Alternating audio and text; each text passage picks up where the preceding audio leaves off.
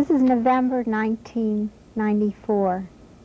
Next spring, we will be at the time 50 years after the liberation of the concentration camps during World War II and that period of time called the Holocaust.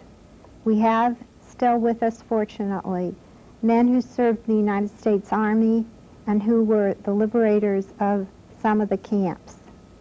This is Mr. Del Cooper from Dayton, Ohio, who I will speak to today about his experiences at that time.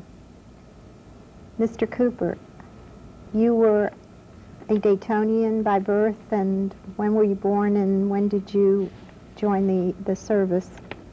Yes, I am from Dayton, born on First Street here in Dayton, Ohio.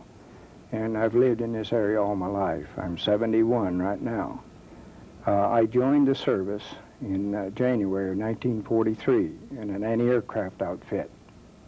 I joined up at Columbus, Ohio. Went through the draft boards here in Dayton as a volunteer. I have a V in front of my number.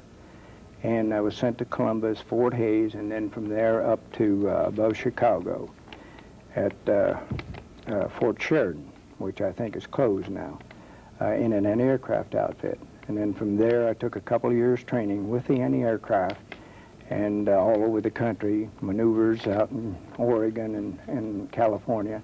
And then uh, in December of 1944, uh, they pulled a lot of us out. I always said they pulled the healthy ones out. I don't know how healthy I was, but they pulled us out and sent us uh, to several different units.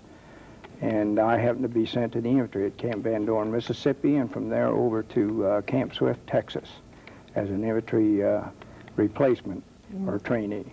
You still have your uniform and, and your, your medals from that period of time? Uh, yes, ma'am. Uh, the uniform uh, I have is uh, the second one I got really. The, the first one would be uh, the, a blouse. This was the Eisenhower uh, jacket here. And on it is the accoutrements of my rank that I ended up with as sergeant. I was a PFC. I thought I was going to become a professional, and I went and asked for a raise one time, and they made me a sergeant, believe it or not. Anyway, that uh, uniform, the blouse itself, was tailored by a, a, German prisoner of war. I was so small that he tailored it down to me, cut the lapels and so forth down. Next to it is a field jacket, and next to it is uh, the shirt uh, of that period of time. In it is markings which would designate me the little star because there's several people had their laundry done by the Germans after the war. And you had to know whose clothes was which, you know. And uh, there's no great medals, as, as I say, it just uh, who you were with and so forth. Uh, one little unique thing about it I would like to point out is inside the jackets, both those jackets, is the uh, a little holster I had. They disarmed us pretty much after the war because they didn't know what we would do and I always carried a 25 automatic. I said they'll never disarm me. Uh, I had a right to protect myself. And um, at what point did you go overseas and, and... I was uh, late, thank God. I was late. I went over, uh, left the middle of March, 1945. And I was up with my outfit in the first part of April of 45. And like I tell, about uh, just past Frankfurt, you know, almost to Fulda.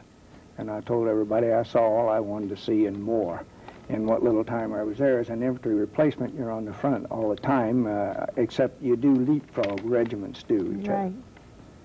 So you saw a lot of wounded and dying men, too? Uh, I saw uh, uh, wounded. I didn't see too many dying. I'll frankly tell you, I didn't want to go look at our own men dead. I was afraid I would become afraid sure. if I started seeing too many of our own people. But uh, a little later, I'll tell you a little later as we talk, uh, I saw all I wanted to see a little bit later. Right. And then at, at what point did you, did you, had you heard anything about camps where people were being... Concentration, concentration camps? Oh, yes, camps? You had? Uh, yes, ma'am. I fully believe that we knew more than most of the Germans. See, it was handled by the SS, mm -hmm. uh, special outfit uh, of the Germans. And I think that we men knew more, and women, Americans, about the concentration camps than the Germans. Now, they knew about concentration camps because their own people, maybe their neighbor, but they, they really, in my opinion, didn't know all that much about the death camps. If you knew too much over there, you know, they'd kill you. So tell us how, how you got to that day and that point. As I said, we were moving fast. The Germans were pretty well whipped uh, by the time I got over there, and like I say, thank God. But uh, we were moving very rapidly. Uh, as an example, I, I picked up that uh, Hitler book over there, and uh, I picked up, which is an original, I picked up that Nazi flag. Uh, as we went along, we never stole anything. It was always liberated. And then we, uh, we were headed right into Czechoslovakia. I was with the Third Army, and then they shoved us south or east or whatever you would call it into Austria. And as we, I think we went across in Austria on a dam, and we stayed. You want me to go right into uh, telling you? Tell us We we stayed. Uh, I stayed in the neatest, cleanest little apartment you ever saw. You know, we didn't stay outside. We were in infantry, but uh, at that stage of the game, moving, we threw the Germans out if they were any there. Usually they would disappear, and we would just have access to the house, and we would try to get in and get fresh food because we were eating rations all the time. And uh, we uh, stayed in uh, Lambach, Austria, and of course it didn't mean anything to me, you know. the names. But anyway, uh, I went down uh, the next morning. Uh, like I say, the cleanest, neatest little apartment you ever. So I went down the next morning to the railroad station, and like I say, we had just come into town, and my captain was there. They had our field kitchen set up in the railroad station, and they had hot water where you could make some coffee. And uh, I stepped through the little narrow uh, railroad station, and just as I stepped through, I saw something to my right, and I looked down, and here was a, uh, I guess, a 13 or 15 year old boy in a striped, like pajama suit. And of course, we had heard some of this kind of stuff, you know. And uh, he was scratching himself and all this, and, and I thought, my goodness. So I stepped back in at the station, and I said to the captain, who, by the way, I still see now and then, Captain Swope from uh, Alabama. Uh, I said, sir, what is that out there? And he says, Coop, he says, there's a concentration camp about five clicks down the road. He said, there's going to be a truck come up here after a while. He said, would you uh, help? Now, this is my captain. I'm a PFC, you know. Right. But this is the way we talk to each other. He said, would you help break open one of the, we said we captured that train out there. Would you break, help break open the car and take a load down of food? I said, yes, sir. The captain is talking.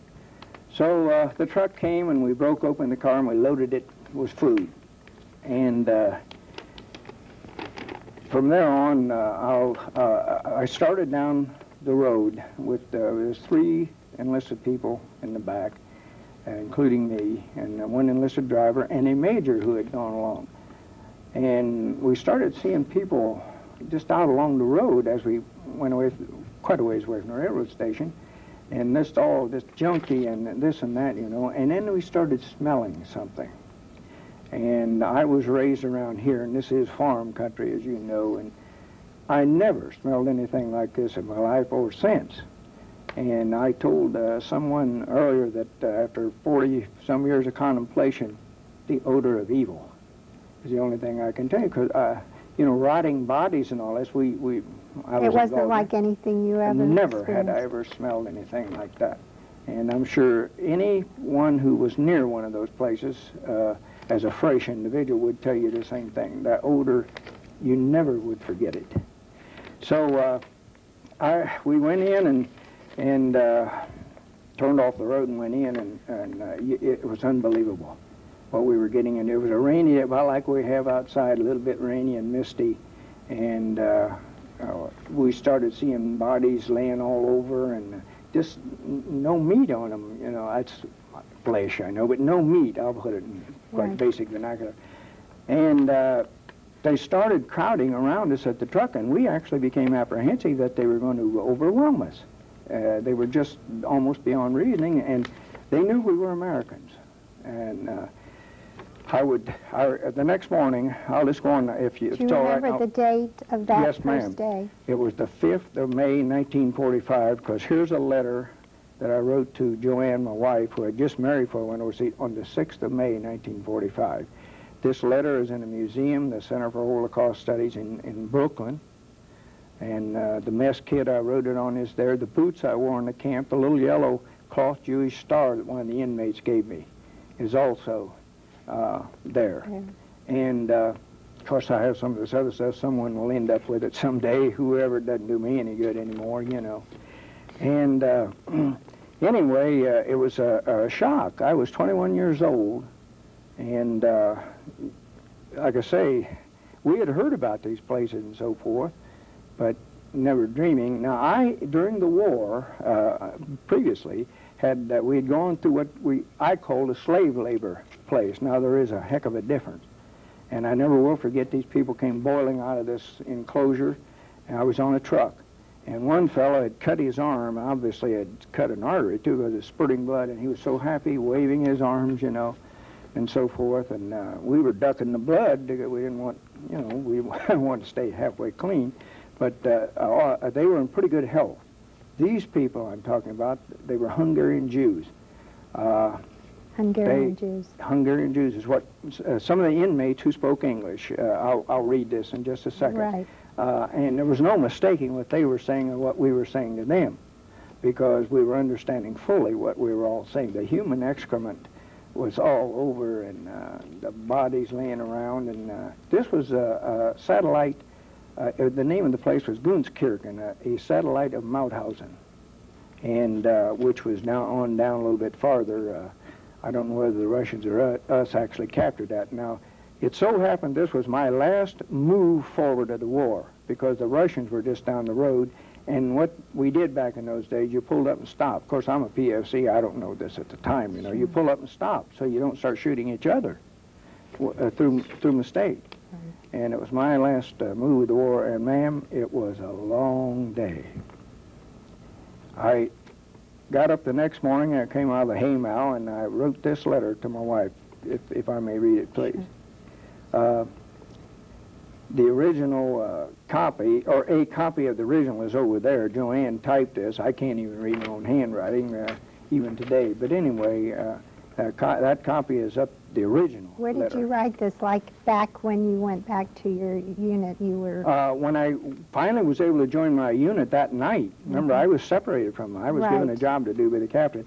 Uh, it was about 9.30 when I finally caught up with and my you felt you had to. the next the- morning. The very next morning when I got up, uh, I You thought, You had to get those feelings Oh my out. God! I thought I, I said, you know, uh, will I ever remember these details? Never dreaming that 50 years later I could sit here with you right now and without even reading this, pretty well tell you. So this uh, is what I said to her. Uh, basically, about 10 or 11 pages long, so I won't go into all that. Yesterday I went to a concentration camp. From what I saw with my own eyes, everything I heard about these places is absolutely true. Here as I happened to be there and a little about it. The report came to us of this concentration camp being five kilometers down the road. It happened that we captured a whole German supply train the night before. So four of us loaded up a truck with food and took it down. I'm going to tell you now, I never want to see a sight again as we saw when we pulled in there. 14,000, and in the letter, by the way, I said 1,400. 14,000 starving, diseased, stinking people. It was terrible. I'm 21 writing this. Most of them were Jews that Hitler had put away for safekeeping. Some of them had been in camps for as long as eight years. So help me, I don't see how they stood it. No longer were most of them people. They were nothing but things that were once human beings. As we pulled off of the highway into the camp, we had to shove them off of the truck. And I almost feel ashamed in saying this, but I told you we, we were so afraid they were going to overwhelm us. Right. They were so glad to see us. We had the first food that had been taken in there for a month. Now, this was not an old place, Gunskirchen. Mhm. Uh, it was a satellite, like I say, from Mauthausen. Mauthausen was the, where they had the ovens, I guess, and everything. I, the people, for the most part, were dirty, walking skeletons. Some were too weak to walk. They had had nothing to eat for so long. Some of them were still laying around dead where they had fallen. Others would fall, fall over dead as they tried to keep up with the truck. We were moving slow as we didn't want to run over anyone. We stopped to start unload, that's real English, to start unload the, the food, and we really had a time. We tried and tried to keep them from crowding us so we could unload, but they were just about beyond reasoning. Finally, about four of them who spoke English started getting a little order for us. Even then, we had to get off the truck and start shoving them out of the road. You could stand right in front of them and wave your arms for them to move over, and they would just stand there, look right in your face, and cry like a baby. It was a really a pathetic scene. Finally, we took out our guns and pointed them in their faces. and that over there is one of them I took out, and we knew we weren't going to do anything with the guns, but you know, uh, they were, uh, fi- uh, but they still stood there and bawled. They were past being afraid of even a gun. We fired a few shots up in the air, and still we couldn't clear them. They just wouldn't believe that we had food for everyone. We pulled on further back into the camp after about a half an hour, and the fellows who spoke English started getting some order. By the way, I asked a couple of those, I said, why are you people in such good condition compared to the other ones? I was a little suspicious they might be guards, you know, or something. And uh, they just said that they were able to, with, uh, to get out and work a little on the farms. I guess before they were sent into the camp, I don't know. Then we started to unload. We, t- we picked out about 15 to help us. How those skinny fellows ever lifted those boxes is beyond me. They were heavy for us to lift, but they got them off. While we were standing outside the truck, a number of them came up and touched us. I want to show you how that happened, as if they couldn't believe we were actually there. Some of them would try to kiss us even. And then, as a little aside, I said, they must have been bad off, you know, trying to make it as light as I could. Uh, but they would come up, and I have to demonstrate this because we're not used to this, you know. We're no big stars or anything. Right. Come on, Penny. Really like to see if Just they to were touch us. Yeah, And that flag is what we represented. that's right. Some of them would come up, grab you around the neck and cry on your shoulders. Others would just look and cry. Some of them would throw their hands up in the air and pray. They were mostly the ones who were too weak to stand. I remember one old man sitting on a big boulder or something, and his legs here were about the size of my wrist, and he just like this. And uh, you never forget. So I never knew. I didn't remember anything like this, you know. I recall one woman who could only cry and point at her mouth. And one of the reasons I do that, she she was dark. My mother was dark, like you are, and she kind of this lady kind of had uh, some of the facial features, and, and that tore me up, you know. one fellow must have felt that he should give me something, as he had nothing of value. He gave me his little yellow star that designates a Jew, and that's in uh, up in Brooklyn. Uh, I gave it to him. I hope it still has the smudges on it and so forth. I'll send it to you in another letter. All of them wanted American cigarettes. Now, on the way down, we'd thrown away, uh, you know, you always stuff your pockets with your ration. We had thrown away and given away, and then we started having them so they could have a puff. I had given all but four of mine away on the, on the road coming to the camp, so I have the four, so I, I had, so at least eight of them could get a few puffs. Everybody wanted American cigarettes, by the way. Finally, everything was unloaded. And by the way, they wanted water, some of them worse than food. And that's where I really learned the value of a drink of water, even though I'd put in time on the desert and everything. But you can hardly uh, stand, and you want a drink of water, you know, uh, before we gave them food. As uh, uh, finally everything was unloaded. As the major who went with us couldn't get much order, left everything up to we four enlisted men. The major, he might have been Jewish. He was torn up. He was really torn up. I felt sorry for him. I estimated we had 2,400 cans of chow aboard, so I explained to one of the fellows, put two persons to a can. I might have killed some there, I don't know. That was an awful lot of food, uh, even for one man. You see the conditions these people were in, too much food all at once would probably have killed them, but we tried to rationalize, you know. It was only a kid. yeah. The cans were about the size of a regular can of peaches, peaches, so that was plenty for a starter. Someone, I didn't know who, had slipped 500 eggs aboard. I took one of the guys and told him to start with the children and give them one egg apiece. And if they had any left, to give them to the women. The men, if you could call them that, I only, I don't say that in a I detrimental way. understand. You They just were meant they were sub. Sticks standing Right. there, uh, could eat the meat. He told us people were dying at an average rate of 150 per day at this camp. They just stacked them up in a pile if they died in the barracks. If they died outside, they left them there. I know, I saw them. Now, I did not go in the barracks. Uh, they uh, just, I didn't have time. There were four barracks for 14,000 people. Room space was one yard per person, just enough room to sit down. There were two latrines for 14,000. And you, if you have dysentery, you can't make it to a latrine. You're going to, like those, uh, everybody will tell you, you know, it's all over the place. That was part of the stench, obviously.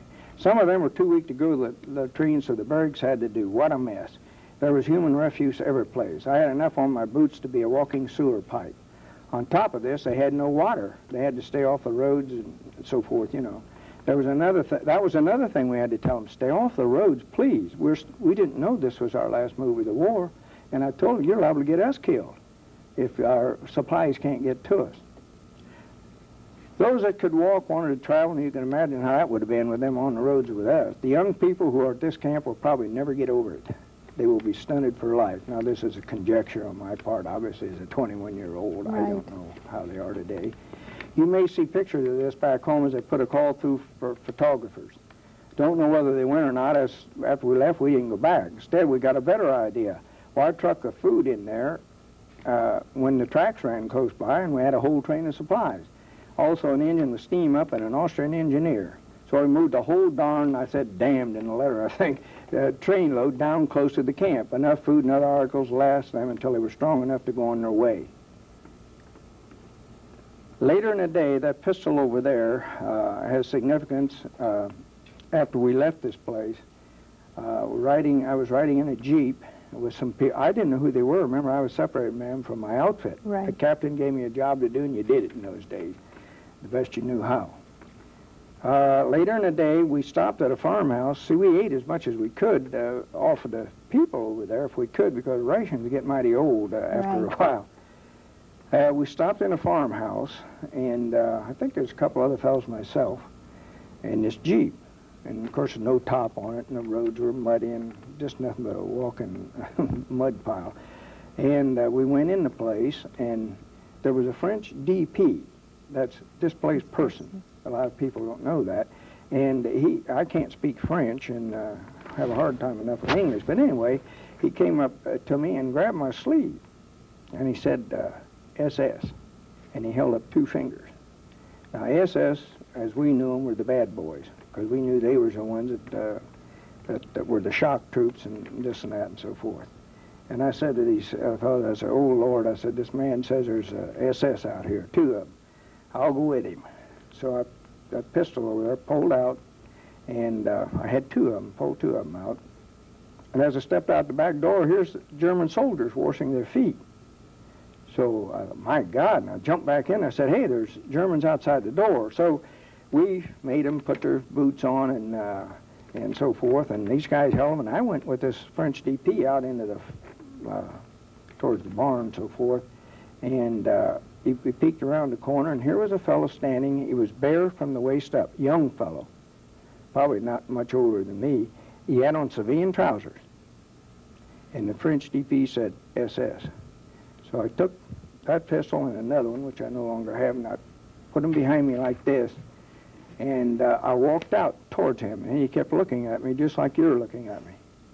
And, uh, you know, you, I can tell you in the basic language I use or smooth it over a little, but I walked up to him and uh, I said in German to him, pretty bad German, Deutsche Soldat. hmm And he kept looking at me and never said anything. And uh, I stepped up to him, whipped that pistol out, and put it right on him like this. And I said, you're a blankety blank SS man. And I started to squeeze the trigger to kill him.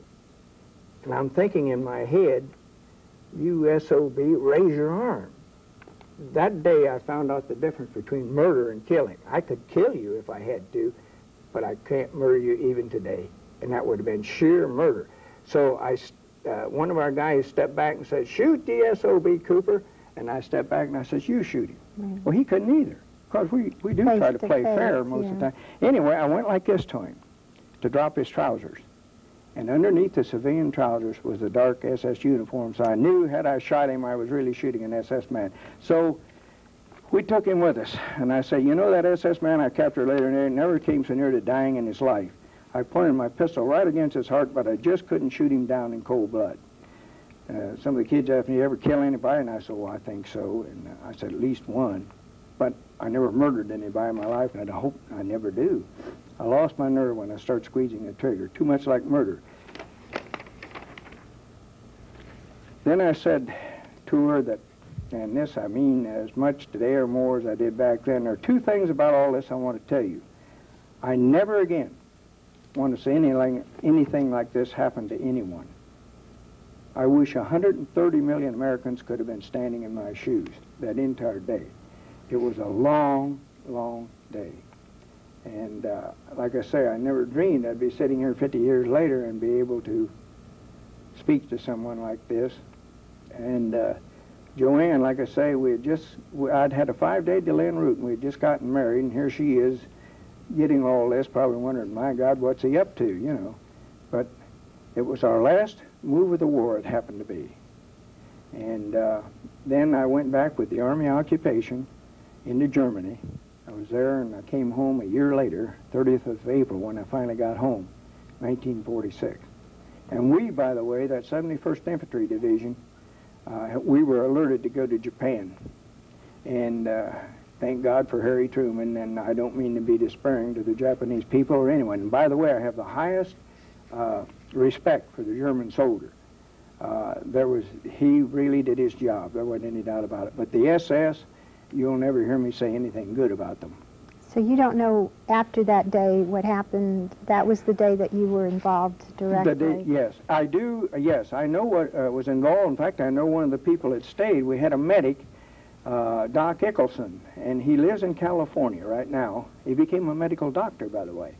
And uh, I have seen him, I guess, at one of our 71st Infantry reunions. But he stayed for quite a while to help. and uh, to help. Uh, see, I was, we were troops moving up sure. and the medics, thank God we had them, by the way, uh, really were one tremendous help. How did that that one day, that long day, affect you in all these years? You obviously have never forgotten that moment. Somebody asked me that question once, said, well, didn't that affect you? You know, I had never thought about it in that uh, light. Naturally, it, uh, I guess it affects, but you still have to steer a steady course if you have Right. any sense. You know, you can't be vindictive and all this. And I guess nobody ever wants to fool with that flag. Not while I'm around. Because if they were nine feet tall, I'd tear right into them. I can't, couldn't stand that. And another thing, and uh, four years ago, I went to China with a tour group. We were supposed to go five years ago when they had the Tiananmen Square. And I'll apologize to the Chinese government now for what I'm about to say, if it hurts them in any way. But I took some dirt from my vegetable garden right over here in Beaver Creek, a couple miles from where we're sitting. And I sterilized it in case I was caught. I didn't want to get, uh, Right. you know, uh, the uh, Trouble. yeah, in trouble. So uh, uh, we were having Peking duck in Beijing, and I excused myself from the table and went down on Tiananmen Square, and I spread the dirt. I took 119.90 Lincoln pennies, Liberty, and God We Trust, and so forth.